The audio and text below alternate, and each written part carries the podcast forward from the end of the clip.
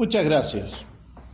¿Qué haría usted si va escapando con su familia y le persiguen cientos de soldados que van armados hasta los dientes y tienen como objetivo volver a llevarlos al lugar de donde ustedes estaban escapando? Mire, yo no sé ustedes, pero la verdad es que a, a mí me temblaría hasta los dientes. Bueno, fue exactamente lo, lo que tuvo que pasar el pueblo de Israel cuando los egipcios los perseguían para matarlos. Y la reacción de ellos en primera instancia fue miedo. Pero en segundo lugar, ellos empezaron a protestar severamente contra su jefe, su líder, el que los guiaba, Moisés. Este hombre, que fue llamado en la Biblia como el hombre más manso entre todos los hombres, cuando le pregunta a Dios, Dios le contestó lo que dice en el libro de Éxodo. Luego el Señor le dijo a Moisés, ¿por qué clamas a mí? Dile al pueblo que se ponga en marcha.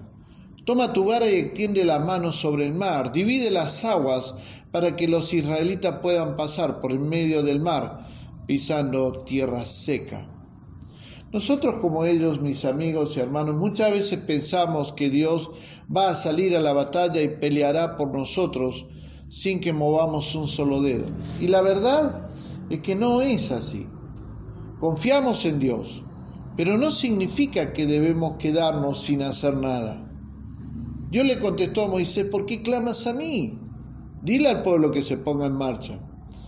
Hay muchas personas que viven rogando a Dios que haga cosas por ellos, que mejore su matrimonio, pero ellos nada hacen para lograrlo. Dame trabajo, Señor, pero no salen a buscarlo.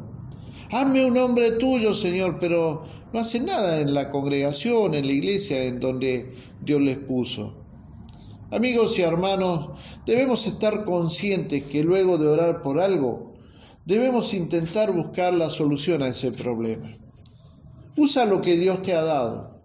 Moisés no tenía nada más que una vara en su mano y solo debía levantarla hacia el mar. Muchísimas veces la solución a nuestros problemas están en nuestras manos. Dios te ha dotado de capacidades, talentos, sabiduría, recursos, para que junto con su bendición podamos resolver las situaciones que enfrentamos.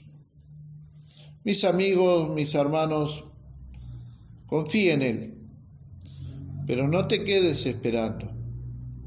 Haz tu parte, porque cuando nosotros hacemos nuestra parte, Dios hace la de Él también. Que Dios te bendiga en esta jornada. Si Dios lo permite, nos volveremos a encontrar.